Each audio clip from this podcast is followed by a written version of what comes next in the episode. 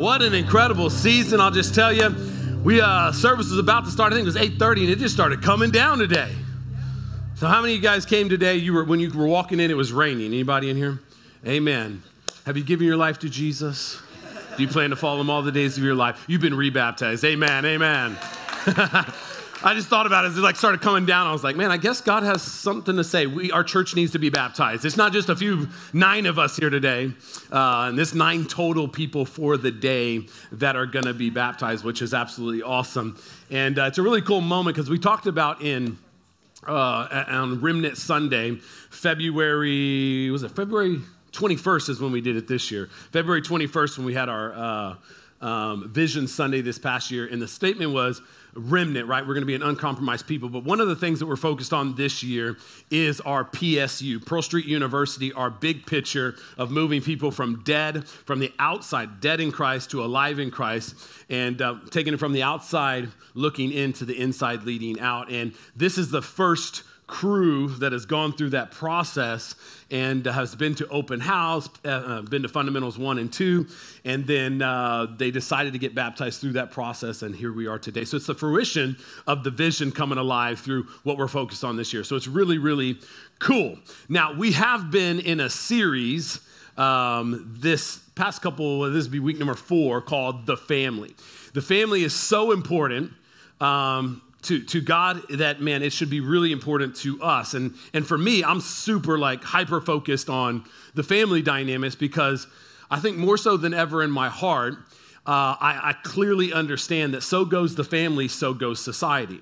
And that if we have a disengaged generation around the family dynamics, we will find that there will be dysfunction that has lived throughout our society. Now, the, the attack on the family has been going down for a long period of time, since the existence of time one, but inside of our nation for, I would say, probably the last 50 to 60 years to try to remove fathers out of the home and uh, get the, the home so focused on everything else other than God so that the, the dynamics of the home will become extremely dysfunctional as we talked about in the marriage relationship, if a husband and a wife know Jesus, they're getting the Holy Spirit in their lives. And when you got the Holy Spirit, you can't operate sinfully towards your spouse, right? You're not gonna be over here like, blah, blah, blah, I hate you, blah, verbally abusing, physically abusing. It's not gonna happen, right? You got the Holy Spirit and you love peace, patience, kindness, self control, right? All these variables, right? That are, are good qualities, and you're gonna operate in the direction of your spouse as God has intended. Now, what has happened is our family dynamics has completely been obliterated, and we got an entire uh, country, by and large, that is focused on gaining and attaining, building their kingdom here on this earth. And in that dynamic, the relationship, it's if you're hindering me from doing what I'm, I'm my kingdom I'm building, I'm just going to discard you. If you're causing me problems, I'm just going to verbally or physically abuse you, and it creates dysfunction inside of the home. Now, here we are with a whole bunch of alcoholics, addicted individuals. The home is just chaotic. We have generations that have grown up in chaos. And so here's where we're at today in our country. We're in our country today that's saying, hey, we got solutions for man's problems. But it's man's ideas for man's problems. And I've always been a person, the Bible is yay and amen. It is yes and amen. It is true. And so we're not looking for man's ideas on how to solve man's problems. We got to get to the word. All right? If we got the word for, if we got God's uh, issue, or we got God's um, solutions, there you go, for man's problems, we're going to be in a good place as a people, right? So the focus on the family is so important. It is the oldest and it is one of the most sacred institutions, the home, and we have to understand that. So, we're going to jump into that today. We are in the series, The Family. If you want to take notes, um, you can write this across the top of your paper. The language of our forefathers, the language of our forefathers. Now, here's the deal I'm not preaching today, which is awesome. As I told you guys last week, I reached out to a friend of mine, uh, well, friend of mine's dad, and I know him, Galen Woodward, in uh, Citizens Church in Albuquerque, New Mexico. And I asked him, hey, would you be okay if we use your stuff? We can't bring you in right now, but we would love to use your stuff. And so uh, he, he gracefully let us use it. And I was looking at this message that he started off when he wrote this book, and I'll just show it to you guys. And I, uh, it's such a great book because it's coming from a spiritual perspective on the family dynamic. And so, this message I wanted to show you guys today, if I thought I could do it better, I would be preaching it. Don't get me wrong, I love preaching. But uh, uh, the way he goes about it, he's passionate. And uh, it's a book that he wrote that God has placed on his heart. And he just does a, such a great job. He's a, now a grandfather. He has uh, been a father of three uh, men. And, uh, you know, he just has experience that I don't have. And he says it really well. So I'm going to let him say it via video and then uh, we'll come back up at the end and uh, we're going to pray over you guys in the home as we close out the day. We're not going to be bringing kids in today, but I want to do something very specific for married couples in the house at the end of this service here today. So, would you guys tune in? And let me just say this also make sure if you want this book, go to galenwoodward.org and you can order it there. galenwoodward.org and you can order it there. It is an incredible book, especially if you are a parent. It's going to help you and encourage you, that is for sure. But check out Pastor Galen, and I'll be back up right after he's done. Hey, well, I am very excited about being with you for the next few weeks, talking about family. It's one of my great passions in life. And so uh, I hope you thoroughly enjoy it. I want to just bounce off of what Pastor Dustin said. Uh, you may be here, you may be in middle school, high school, young adult, married, not married, children, no children. Uh, I will uh, I will form these and frame these messages of where these principles will apply to everyone's life. So don't check out if you feel like you're, you don't have children and this doesn't apply to you because it's a biblical principle on relationships. And I hope that uh, you're here every week. The premise of this book that I have written is raising leaders. Uh, we as parents, we need to label ourselves as parent leaders. Uh, and what we're doing is we're raising leaders. One of the things that I question a lot why would we who label ourselves as Christian people, empowered with the Holy Spirit, raise kids who are followers? Why would we do that? If, they, if we are empowered by the Spirit and we are showing them the way of the Spirit, then we should be raising children that rise up and they're going to lead and they're going to lead this nation. One of the things that is highly alarming to me right now is that in the last several years, there has been a, a growing and a rising hostility against Christianity in our own nation. Have never, ever seen that before in my lifetime. And we're beginning to see it now. And so, what we need to be, uh, be really in, in tune with at this point is that we're going to be more focused on family, family life, and raising godly children more so than we ever have in our lives. Uh, I want to just go through the contents of the, of the book real quick, the table of contents. And uh, as this comes up behind me, uh, there is the first section, which, which is more than kind of the uh, introduction. Then the main focus of the book is in section two and section three. When you take a look at this, uh, I've tried to, in this book, make parenting as easy as I possibly can. And I have identified four things that I believe that godly parents must master in their own lives. This has nothing to do with your children. It has to do with you as a leader. And the four things that I have identified are these four things. It's leadership, intentionality, discipline.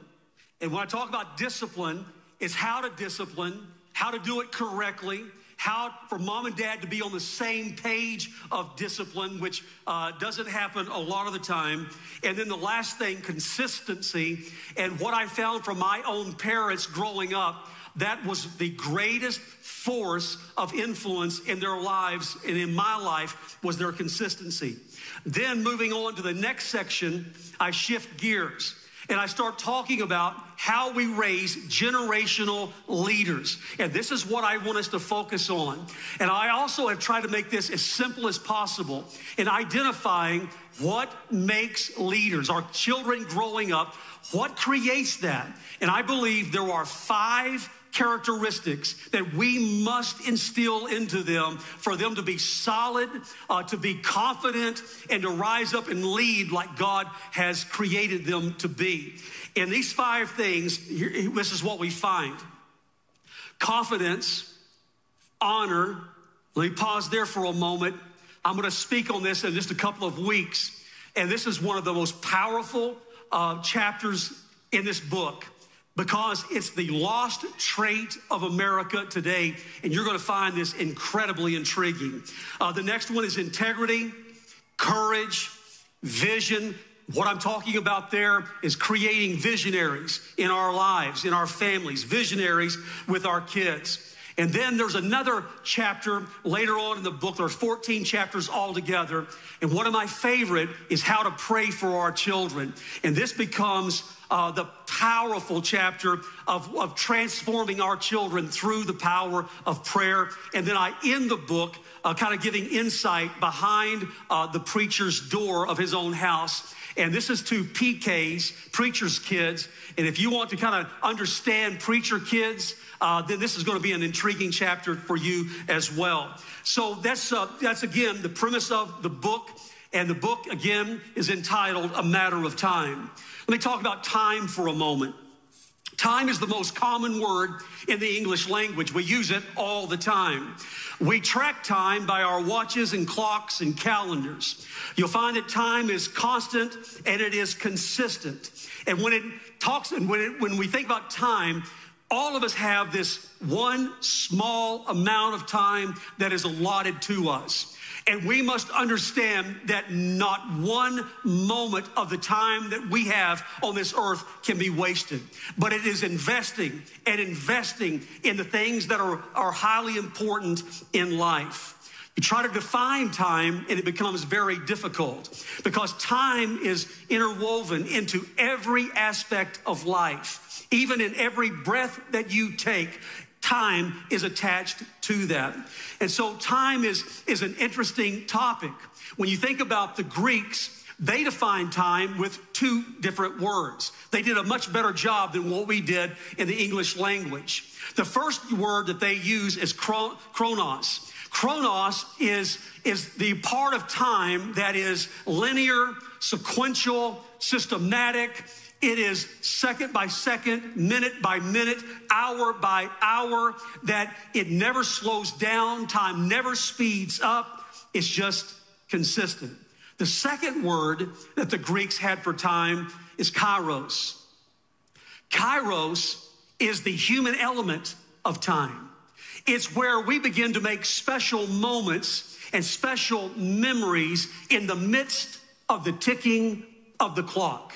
It's the kairos part that brings the life to the time in which we live in. Have you ever had one of those days where everything came off the rails? I mean, it was a really, really bad day. You were stressed out. You were you were filled with anxiety. You were edgy. Uh, man, you were grumpy, and I mean, it was just a bad, bad day. And then all of a sudden, out of nowhere, a friend says some really kind words to you. Maybe out of nowhere, your husband just sends you flowers for no other reason but to say, I love you. Or your child climbs up in your lap and just wants to cuddle the person that he loves the most in life. Or maybe it's your boss that calls you out in front of all of your peers and he talks about what a great job you have done. You see, those are kairos moments that in the ticking of the clock, moments you'll never forget memories that you will have for the rest of your life. It's those special moments. It's words that roll over you that bring healing to your soul. You see, parents, we need to have more of the kairos moments in life of where we're seeking out every day who we can pour into, adding to their life, adding to their base of memories and, and good thoughts. One of the first things that I think that we must really understand in being parents is that we are image bearers. We are bearing an image to our children, but what image are we bearing to them? It's incredible to think about the day that your child was born and you're there in the hospital, and, and it's the moment that nurses start coming in and, and family members after the birth. It may be your, your parents and grandparents. And when they see your baby for the very first time, this is what is normally said Oh my goodness, she looks just like her mother. Or he looks just like his father. He's got his eyes, his nose, his chin. He looks just like you. The reason why is because when you were created. You were created in the image of God. But not only that, you were created and formed in the likeness of your parents. As your children begin to grow, they will look like you, act like you, talk like you, walk like you. And we have this enormous responsibility to mold and to shape our children. Here's a phrase that I want you to remember that if you do not reflect the image of God, then you're not equipped for parenthood. And that's something that we must understand because parenthood is the most serious thing you will ever do in life. And by how you raise them and by how you speak to them is going to determine what they're going to do in life and how they'll function in life. Also, do you realize that our children's concept of God, how they're going to view God for the rest of their lives, derives from your behavior. Because as a child is young, if their father is generous and faithful, they will have this tendency to believe that God is generous and faithful.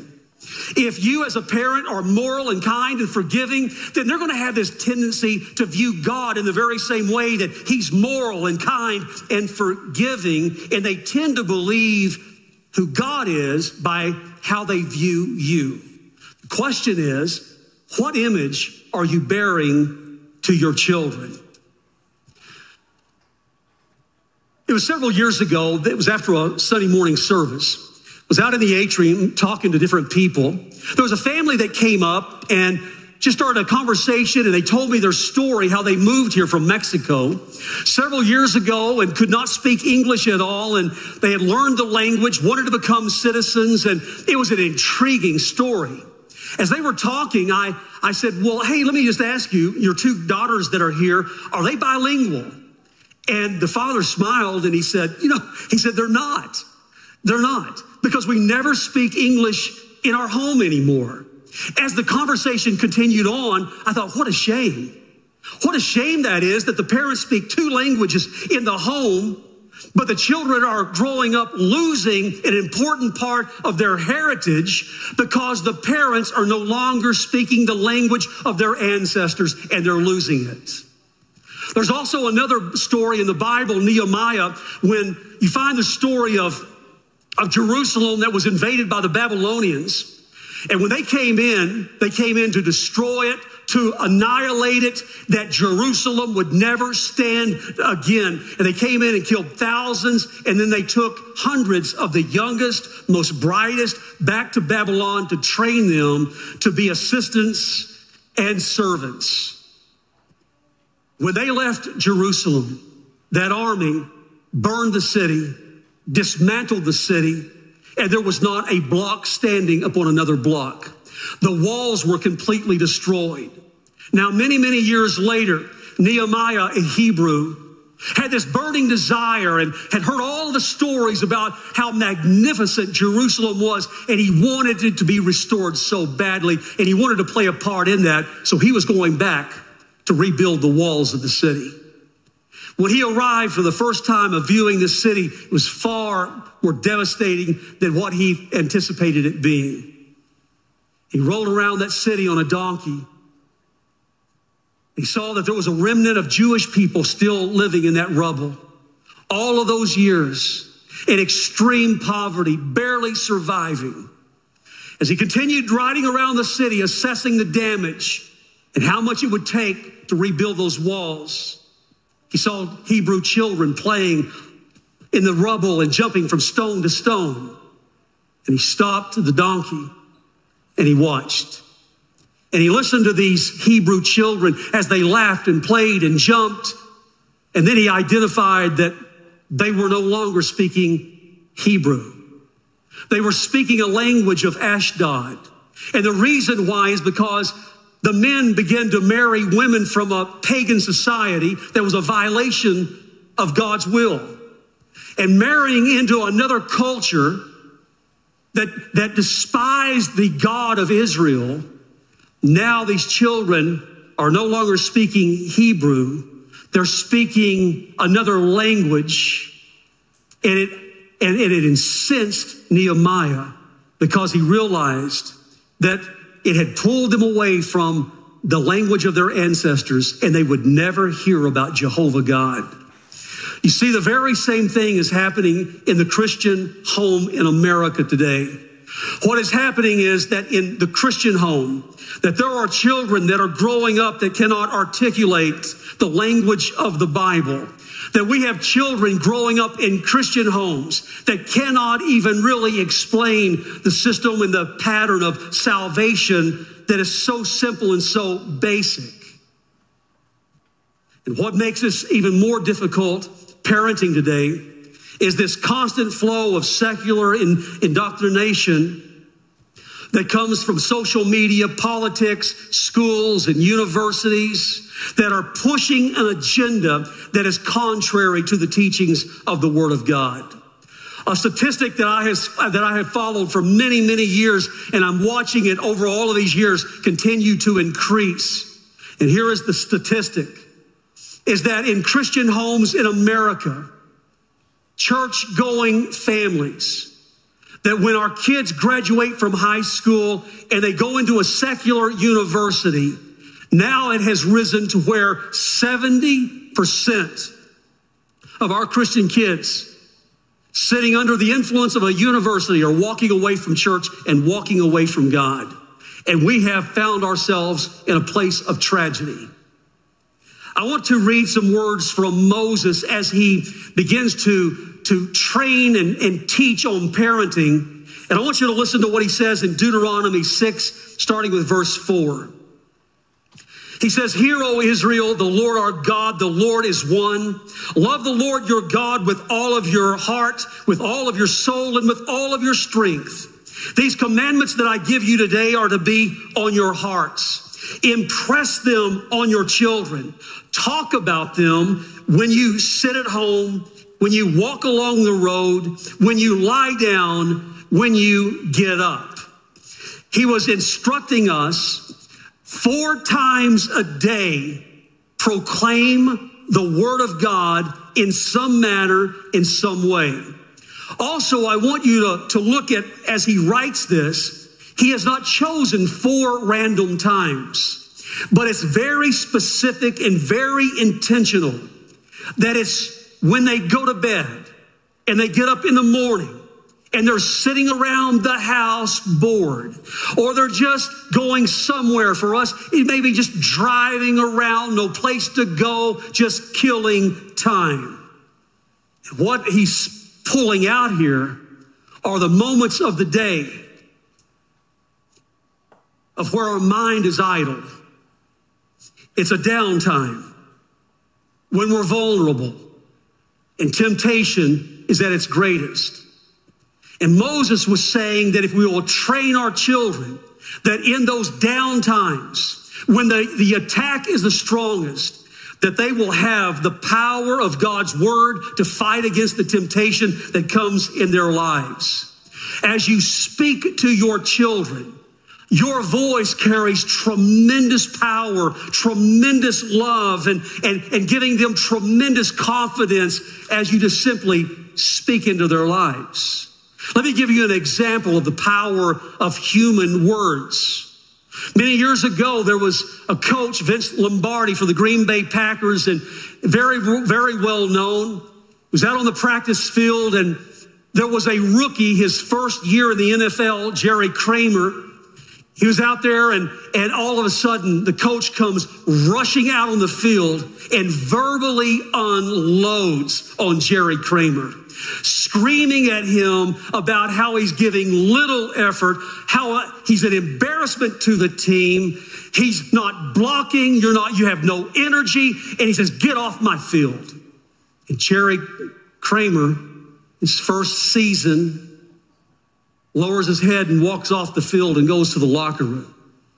An hour later, Vince Lombardi walks into the locker room, sees Jerry Kramer still sitting on the bench with his uniform still on. He walks over to him and he puts his hand on his shoulder and he says, Jerry, I want you to know that what I said out there, I fully mean. You were a disgrace to us all. But I also want you to know this. I'm going to make you a promise today that I'm going to stick with you, that I'm not going to, to leave you alone. I'm going to be like a shadow you cannot get, get rid of, and I'm going to stick with you until you become a great football player. Those words that came out of that coach's mouth caused Jerry Kramer to lift his head and sit up straight. And he felt better about, about the whole situation and realized there was hope. In fact, he felt so much better that Jerry Kramer went on to be one of the greatest football players that has ever played the game. When you think about a story like that, or maybe you're identifying a story in your own life where someone invested in you by their words and it changed your life, the, the enormous power that we have as humans, enormous.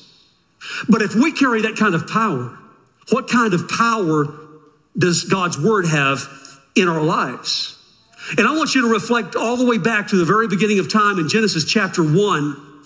And when God began to speak things into existence that did not exist, I want you to think about this. And it says, and God said, let there be light, and there was light. There was no such thing as light. And then he simply spoke it into existence. In chapter one of Genesis, six different times, it says, and God said, in verse 6, in verse 9, in verse 11, in verse 14, in verse 20, in verse 24, and God said, and every time God said something, he spoke something into existence that did not exist. And what we find in chapter 1 is that the power of God flows from his lips. It goes on to say in chapter one that he created you in his own image. In the image of God, you were created. And, and here you find that, that when God created us, is that he did not create us as little gods, but he did the next best thing and that we are a reflection of God. We carry attributes of God. We're an optical counterpart of God. But the best thing that he did for us was that he gave us a portion of his power to create things with our mouth. That we can create things that do not exist today, but will exist tomorrow by simply speaking it into existence. There is a story that I have told here many, many times, but I'm going to tell it again because I want to drive home a point to you. When our boys were just little boys, I did every night. I walked into their bedroom as they were going to bed and trying to tuck them in and talking with them, praying with them. But every night I would lay my hand on their chest Sitting on the bed next to Dustin as a little boy, I would say, Dustin, do you know what your name means? And then I would tell him, Your name means champion. It means warrior. That you're going to rise up one day and you're going to be a warrior for the kingdom of God. You're going to be bold and brave and courageous and that you're going to lead. Dustin, your name means leader. And what that means is that all the way through school that you will never follow others, but they will always follow you. I would get up and go to the next room and sit down by Jonathan on his bed, and I would lay my hand on the chest of a little boy, and I would say, John, do you know what your name means? It means God's gift. Jonathan, do you know what that means? Is that all the days of your life, as long as you're here on this earth, you are a gift to every single person that comes in contact with you. Jonathan, your name means intelligence. It means brilliant, that you are brilliant, that everything you touch in life is going to flourish and it's going to move forward and you're going to be successful in everything you do. All of your life, you will be known as faithful and loyal friend to all. Then I would go to the next bed where Brandon was laying, and I would lay my hand on Brandon's chest, and I would say, Brandon, do you know what your name means? Your name means beacon of light. It means lighthouse. Brandon, you are like a bright light and people will be attracted to you from all directions. You are like a, a, a, bright light on a hill, a bright light on a hill where all may see, bringing hope to those that know you. What is so amazing about that so many years later is that if you know our three boys, they li- live in extreme detail to what I spoke over them as little boys. Because I was speaking and uh, I was speaking of what did not exist that one day would exist. The power that God has given to us. As a follower of Christ, most of my life, and many of you will identify with this if you have served Christ for a long time, is that there are these marked moments that you have these spiritual encounters that you hold on to. I mean, it's those moments when you have, I mean, an encounter with God that you know, that you know, that you know that you have met God in that place. And there are several marked moments, like five of them in my lifetime that I could tell you in detail about each one of those. It happened when I was five years old, when I was 13, when I was 21, when I was 30, and when I was 50. But I had another spiritual encounter just a few weeks ago, sitting here with you on a Sunday morning in that seat right there. It was the Sunday morning that Brandon and Delaney were announcing that they were launching a new church in Washington, D.C. And there they were casting the vision to all of us. And as he was talking on stage, and as I was sitting in that seat, the screen came up behind me, and I'm looking at, at this screen, and all of a sudden, the voices on the stage almost seemed muffled to me. That I wasn't even hearing the words that were being spoken. I was so riveted and, and so focused on what I was looking at. A new church, Union City Church, in Washington, D.C., one of the darkest spiritual places in our nation. Washington, D.C., referred to as the Hill, and the logo that they had chosen was a colonial lantern, a light. And then all of a sudden, it's like something took my breath, and I realized that that was the fulfillment of 25 years ago when I laid my hand on a five year old boy and said, You will be a light on a hill in a dark place, and the multitudes will draw to you. Some people would say coincidence, but let me tell you what it is. It is a principle, biblical principle that is laid out for us to use. That we can mold and we can shape our children's future by the words we're speaking in their lives today. In fact, it's such a powerful principle that God Himself uses it. Have you ever seen this in Scripture? In Revelation chapter 2 and verse 17, this scripture to set it up is when we arrive in heaven and that we all will stand at what is called the judgment seat of Christ, one on one with Christ. And then at the end of that, this is what it says To the one who is victorious, I will also give that person a white stone with a new name written on it, known only to the one who receives it. What is being said here is that when you were in your mother's womb being knit together by God Himself, that He gave you a secret name that he calls you by a name that nobody else has ever heard. And on that day, you stand one on one with Christ as you enter into heaven. He says that's the day that he will reveal to you the name that he has given to you and that you will be known throughout eternity by that name. And I don't know about you, but I cannot wait until I hear the name that God has for me. And in the same way, your children long to hear the name that you have for them. For my grandchildren, I have a name that I have given every one of them. For them, it may sound a little silly and a little goofy, but it's not for me because that name that I have given them is how that I pray for each one of them. You see, in my mind, I know what the name means.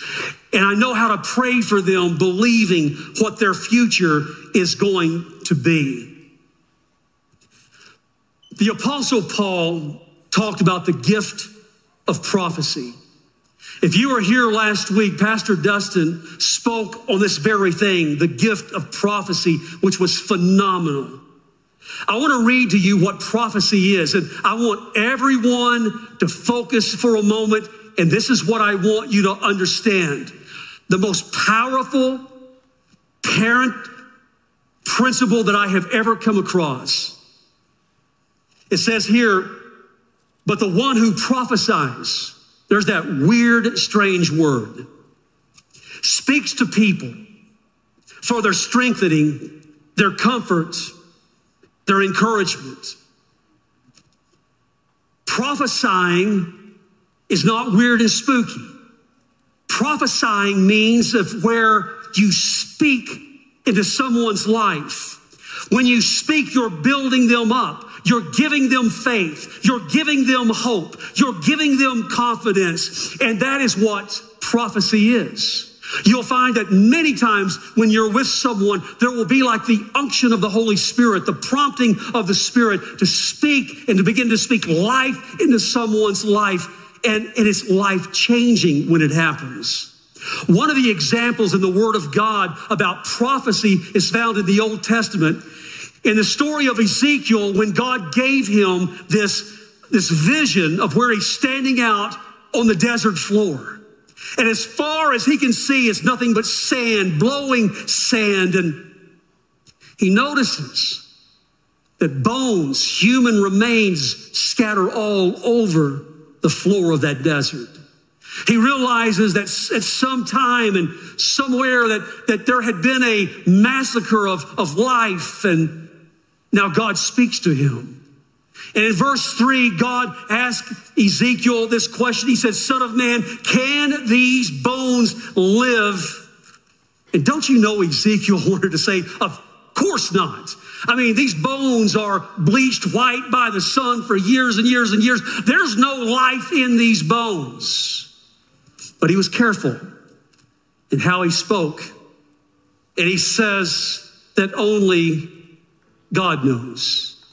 Lord, only you know if there is life. And then in verse five, God says, prophesy to these bones. There's that word prophesy.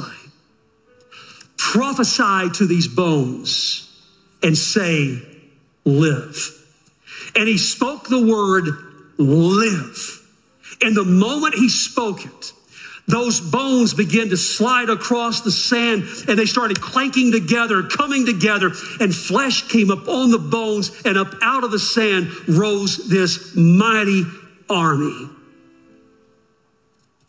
Speaking something into existence that does not exist.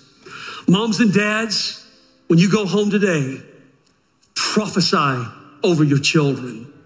It's not spooky. It's not weird. It is just encouragement. It's beginning to pour into them and, and saying, God, let your mighty works be fulfilled in them. But don't make it just a prayer, but they are words that your children will hear and you begin to speak life, live in those children's lives, and they'll begin to rise up and they will live according to what you speak. Why would anyone ever doubt the power of the positive word? Because there's not one single person in this room today that would doubt the negative, destructive power of negative words. Because we've all seen what negative words will do in a child's life. When a child grows up in an abusive home, where there's criticism and name calling, and where the parent is looking at their child saying, You are nothing but a problem to me. I wish you had never been born. You're going to end up in prison just like your uncle. That's where you're headed, prison. You're a disgrace to me and this whole family. And when those words are spoken repeatedly, it begins to alter their destiny and it will haunt them for the rest of their lives. You see, wounded children grow up to be wounded adults, and wounded adults never fulfill God's calling in their lives. Also, your tongue is so powerful that it reveals your spiritual level. Your tongue is a spiritual barometer. You know, the Bible says, don't judge lest you be judged, and we're careful. No, I don't know where they are spiritually. I'm not going to judge. Guys, you don't have to judge. You can put a bunch of people in one room and just let them start talking. And the Bible says that it will reveal their spiritual level by what comes out of them. In Matthew 12 34, it says, Out of the abundance of the heart, the mouth speaks. In other words, what's truly inside of you is going to come out of you. And what is, is, is in a parent that, that will curse and, and, and, and malign their children by the words they speak, you're able to tell where they are on a spiritual level. Something else that I want to share with you very, very quickly. Another dimension of our tongue and how that we speak is in our prayer life. As I mentioned in the very beginning, I have one whole chapter that I have dedicated to praying for your children. And I cannot wait for you to read this chapter because it will transform everything in your home. You see, when your voice begins to speak to God, your voice activates heaven. It begins to activate God in heaven. And one of the greatest tragedies is our absence of prayer. And that there is this host of heavenly angels that are never dispatched in our children's behalf because we never ask for the angelic help. Do you realize that as you read through the Bible, that there were over 300 encounters that men and women had with angels? In the Bible, when you read about angels, you find that it reveals to us there are three categories of angels. There are the worshiping angels, the witnessing angels, and the warring angels. And from the time that my children were young, and even before they were even born, I have prayed, God, send warring angels to the side of my children.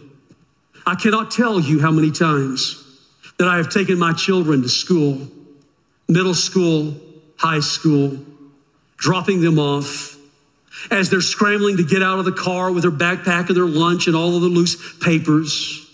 The struggle of getting out of the car and they get out and then they start walking toward the front door of the school. That I was never in a hurry, but I sat there. And as they walked, I prayed for them and said, God, send warring angels to walk with my sons today. That as they walk the halls of that school, let a warring angel walk with him.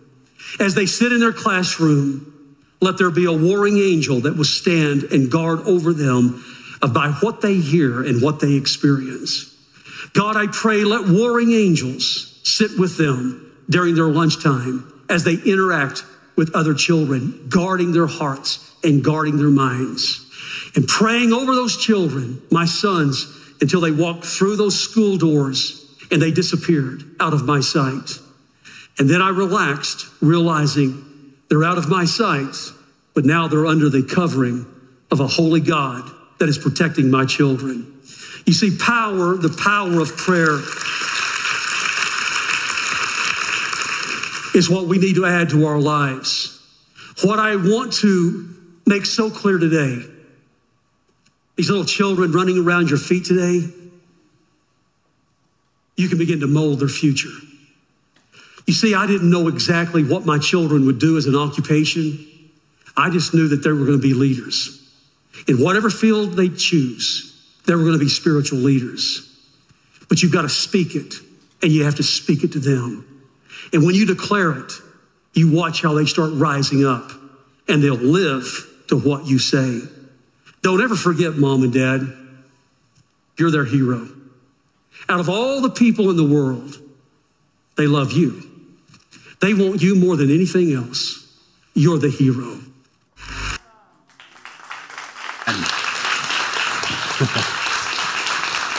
wow. Uh, one of my favorite communicators right there, Pastor Galen Woodward. Um, you know, when he spoke, there were so many things that I just, I took as a dad.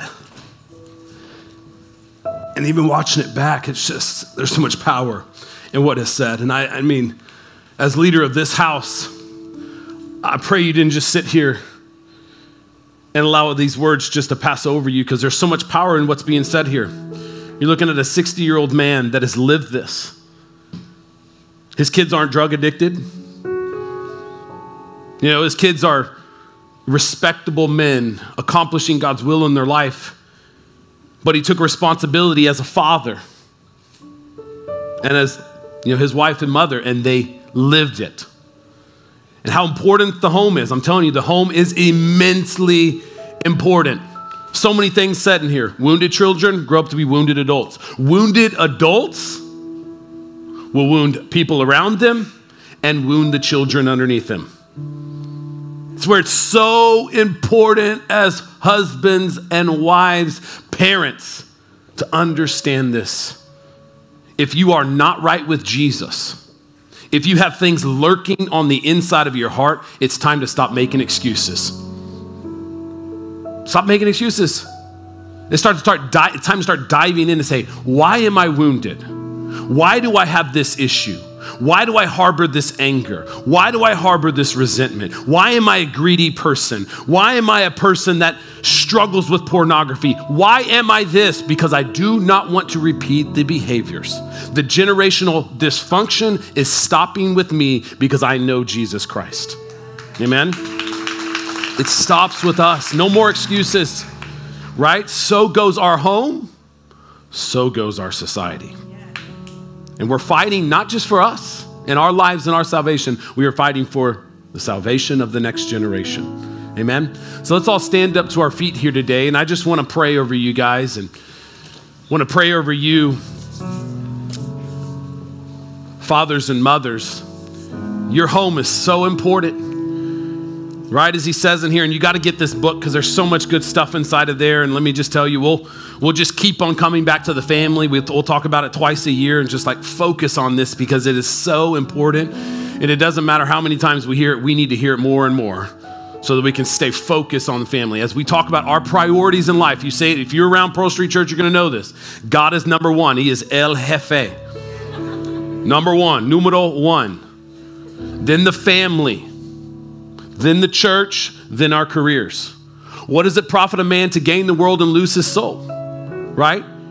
You cannot serve both God, in the original text it says, and mammon, the Greek god of, uh, of money.